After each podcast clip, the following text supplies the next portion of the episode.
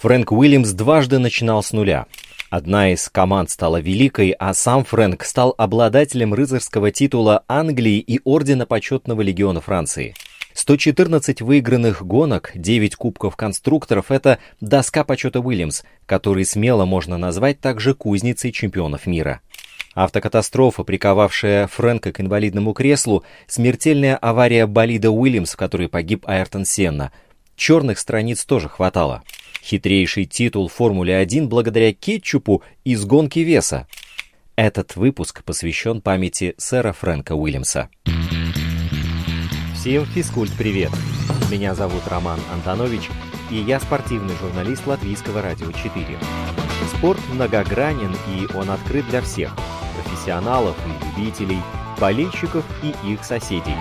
В подкасте «Спорт сегодня» мы будем говорить о спорте, узнавать о спорте и даже заниматься спортом. Слушайте, подписывайтесь и делитесь. Эти действия, кстати, тоже считаются спортивной активностью.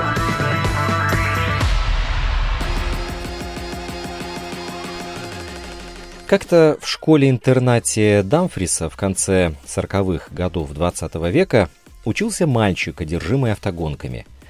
Он бегал вокруг, представляя, что гоночный автомобиль. Так делают многие мальчишки, но редко кому удается по прошествии лет делиться этими воспоминаниями в документальном фильме, снимаемом крупным спортивным телеканалом.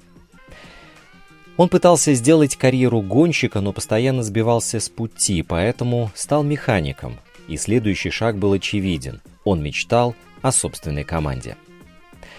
На деньги, полученные от работы продавцом бакалейных товаров, Фрэнк Уильямс осуществил свою мечту и основал команду «Фрэнк Уильямс Рейсинг Карс». После участия в «Формуле-два» и «Формуле-три» он купил шасси «Брэбем» и подписал пилотом своего друга Пирса Карриджа. В сезоне шестьдесят девятого тот дважды финишировал вторым. Однако уже в следующем сезоне талантливый пилот, как это нередко бывало в те годы, погиб в аварии на Гран-при Нидерландов. Это была большая потеря. Смерть Карриджа сильно ударила по Фрэнку, но он все же нашел силы не бросать гоночную команду. Времена были тяжелые, денег не хватало, все было так плохо, что дошло до того, что важные созвоны Фрэнк проводил из телефонной будки. Офисная линия была отключена из-за неоплаченных счетов. Жена Джинни часто вкладывала собственные деньги в команду, чтобы помочь мужу. В конце концов, Уильямсу пришлось отказаться от управления, его место занял нефтяной магнат Уолтер Вульф. Фрэнк пытался остаться в качестве сотрудника, но это было не для него, поэтому он ушел. Если бы речь шла о ком-то другом, то на этом месте можно было бы смело ставить точку. Но вы же видите, что звуковой файл только начался. Верно? Это не конец.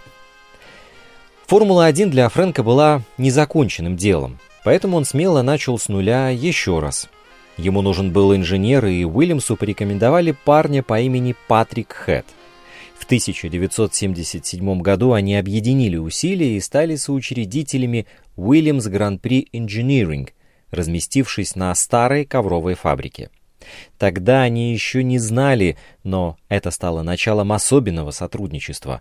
Фрэнк отмечал переход Хэда, поскольку тот был очень умным и трудолюбивым человеком. Первая победа не заставила себя долго ждать и пришла в семьдесят девятом году на домашнем этапе в Великобритании.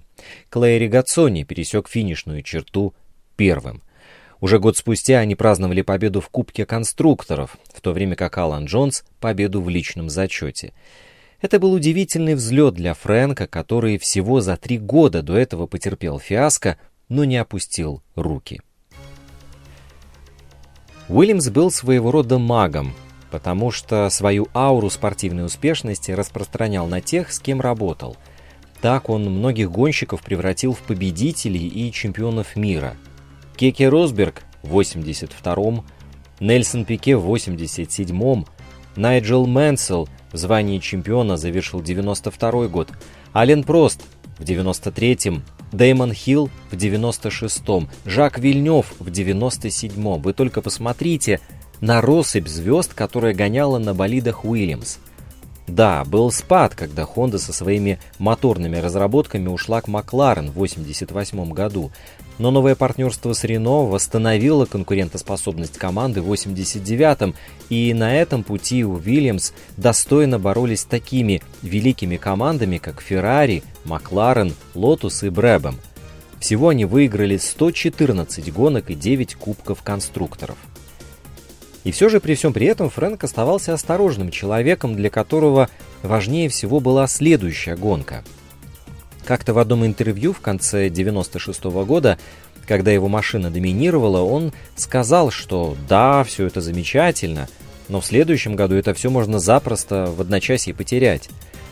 На тот момент это казалось невозможным, и слова Фрэнка прозвучали какой-то дикостью, но Уильямс слишком хорошо осознавал силу и богатство альянса Феррари и Михаэля Шумахера и всегда очень уважал то, как, например, Рон Деннис, совладелец и руководитель Макларен, мог заглядывать в будущее на пять лет вперед, в то время как ему самому хорошо, если удавалось просчитывать, что произойдет в ближайшие два. И оказалось, что его пессимистический прогноз сбылся лишь на год позже. Уильямс снова все потеряли в девяносто восьмом году, когда в Рено отказались от дальнейшего участия. И только новый союз бэ эм вэ помог Уильямсу снова подняться наверх и побороться за титул в две тысячи третьем году с Хуаном Пабло Монтойей. О Фрэнке тогда много могла сказать история, когда представители бэ эм вэ приехали, чтобы подписать контракт, а он дожидался, пока его друг, гонщик Робс Лэмплов, пролетит на своем «Спитфайр» над штаб-квартирой команды. Сам Фрэнк тоже с радостью хотел бы быть на месте своего пилота, но, к сожалению, он давно уже был прикован к инвалидной коляске. Беда эта случилась в восемьдесят шестом году, когда команда была на подъеме, когда новые успехи стучались в дверь, как вдруг Фрэнк, возвращаясь в аэропорт с испытаний на автодроме Поль-Рикар, попал в аварию и получил травму спинного мозга, из-за которой перестал ходить. Пару лет назад Фрэнк в одном из интервью вспоминал об аварии уже с юмором, приговаривая, мол, да, это было неудобно, не так ли? Однако в то время его семье было невероятно тяжело. Джинни была исключительной, ей приходилось ухаживать не только за мужем, но и за тремя детьми – Джонатаном, Клэр и Джейми, а еще приходилось следить за командой «Формулы-один». И все же Фрэнк не собирался никуда уходить, он хотел вернуться к управлению. Об этом говорит даже тот необычный факт, что Фрэнк держал подписание контракта с Нельсоном Пике на восемьдесят шестой год в полном секрете. Когда бразилец подошел к тогдашнему боссу команды Брэбем Берни Эклстоуну и сказал, что он уходит, Эклстоун импульсивно бросился в сторону Макларена, он думал, что пилота подписал Рон Деннис. А Пике крикнул ему вслед, что идти-то нужно в сторону Уильямса. В период с семьдесят девятого по девяносто седьмой год Уильямс выиграл семь чемпионатов среди гонщиков, девять титулов среди конструкторов, в общей сложности это сто тринадцать гонок было. Это был уровень устойчивого доминирования, который редко встретишь в спорте, не говоря уже о Формуле-один. В те годы Уильямс вошел в такую силу, что мог позволить себе упустить самого волшебника. Более того, к девяносто восьмому году англичане котировались в числе лучших и самых титулованных команд Формулы-один. На их счету были семь личных титулов, на два меньше, чем у Феррари и Макларена, и на пять больше, чем у Мерседеса, но девять кубков конструкторов, на один больше, чем у Феррари, у Макларена, и сейчас, кстати, их восемь, а у Мерседеса семь. Лишь эпохи Хакинена, Шумахера и Хэмилтона все изменили. Вот с тех пор англичане, к сожалению, почти ничего и не выиграли. А в лучшие годы Уильямс доминировал так сильно, что гонщики внутри команды соревновались прежде всего друг с другом, вплоть до умопомрачительных психологических схваток вроде Мэнселл Патреза. Для того, чтобы оформить незамедлительную психологическую победу над Рикардо, Найджел сконцентрировался на идее стать легче. Он содрал всю подкладку с запасного шлема и ботинок, жестко обезвожил себя и сутки ничего не ел. И когда подошел момент взвешивания, оказался на полкило легче Патрезы. Вообще забавно, как пилоты проникают друг другу в головы. Тот случай реально разорвал Рикардо мозг. Он очень гордился сброшенным за зиму весом и своей суперформой. И проиграть жующему бургеры Найджелу Мэнселлу – это было настоящее психологическое уничтожение. Кульминацией всех успехов Уильямса стало посвящение Фрэнка в рыцари в девяносто девятом году. Кроме того, Уильямс – один из немногих нефранцузов, получивших звание кавалера французского ордена почетного легиона после сотрудничества команды с Рено. И ведь весь этот успех пришел на фоне аварии Фрэнка, которая могла бы дестабилизировать проект. Вместо этого он сплотил команду, а Джинни сыграла ключевую роль в поддержании всего процесса до того момента, когда Фрэнк снова сможет принимать решения. Но беда не приходит одна. Фрэнк Уильямс давно мечтал о том, чтобы Айртон Сенна пилотировал одну из его машин. И в сезоне девяносто четвёртого года это стало реальностью. Но всего на три гонки, потому что та третья проходила в печально известном Сан-Марино. Именно тогда там разбился великий бразилец. «Я знаю, как сильно отец обожал Айртона», — говорит Клэр. «Он много лет хотел, чтобы тот стал пилотом Уильямс. И вот через несколько месяцев случилось немыслимое. Для папы это было ударом». В период с девяносто второго по девяносто седьмой год Уильямс выиграл пять из шести титулов конструкторов, еще один раз заняв второе место. А в общей сложности за первые восемнадцать лет они выиграли сто тринадцать гонок. И в последующие двадцать два года они одержали только одиннадцать побед. Все гладко и успешно не бывает даже в сказках. С девяносто седьмого года для Уильямс наступили реально тяжелые времена. За последующие двадцать четыре года они выиграли всего одиннадцать гонок, и последний из которых стал триумф Пастора Мальдонадо в Испании в две тысячи двенадцатом. А в личной жизни произошло еще больше трагедий. У Джинни, которая была опорой на протяжении всего времени, диагностировали рак. Она скончалась в марте две тысячи тринадцатого года. Фрэнк все это время оставался у руля команды, но в две тысячи двенадцатом стал сокращать рабочую нагрузку, выйдя из состава правления Уильямс. Клэр, его дочь, заняла его место как представитель семьи.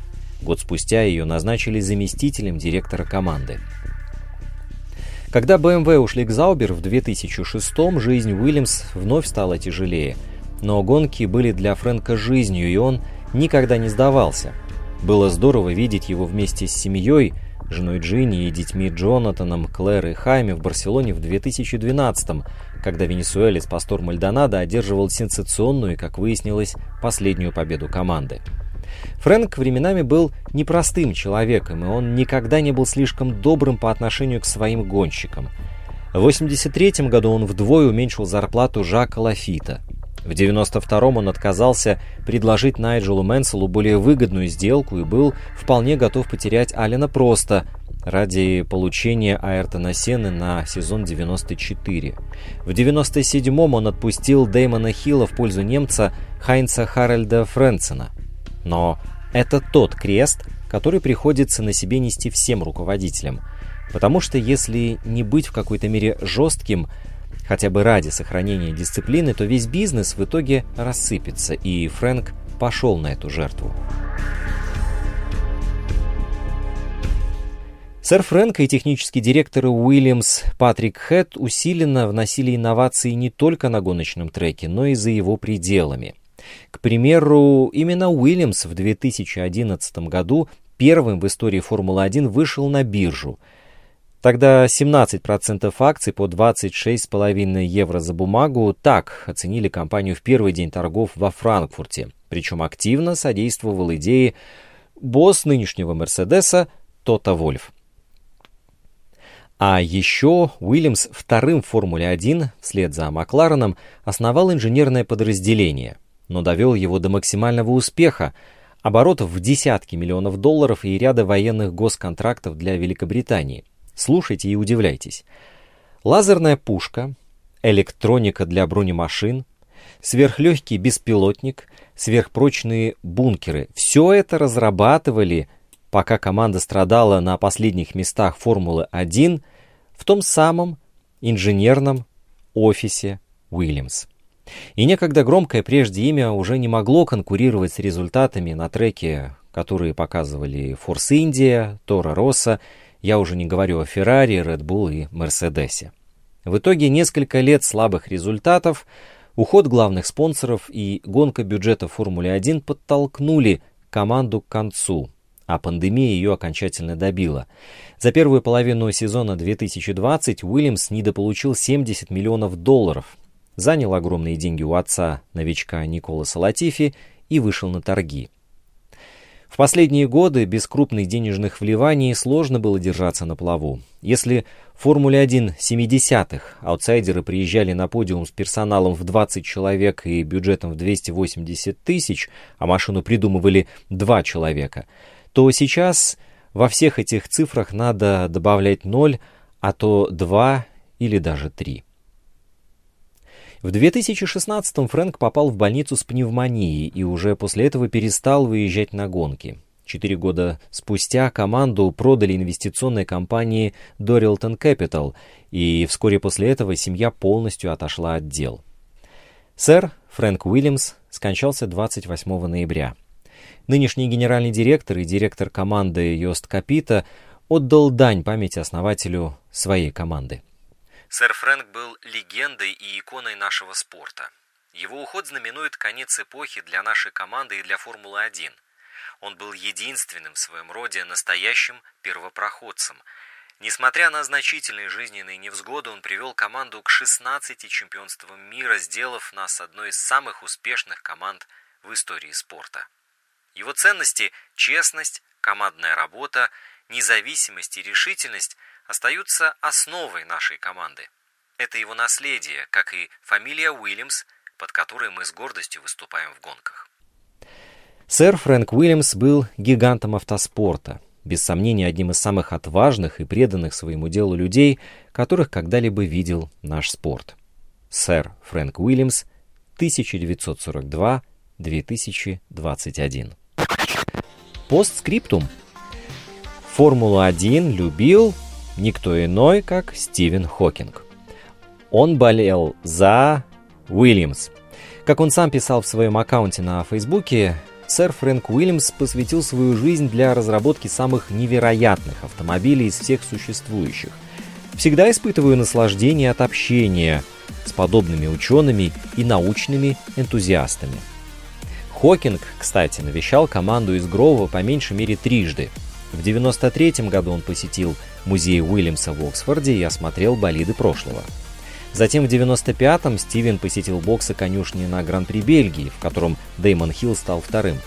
А в октябре две тысячи семнадцатого ученый навестил базу Уильямса, встретился с персоналом и осмотрел старую машину Вальтери Боттаса.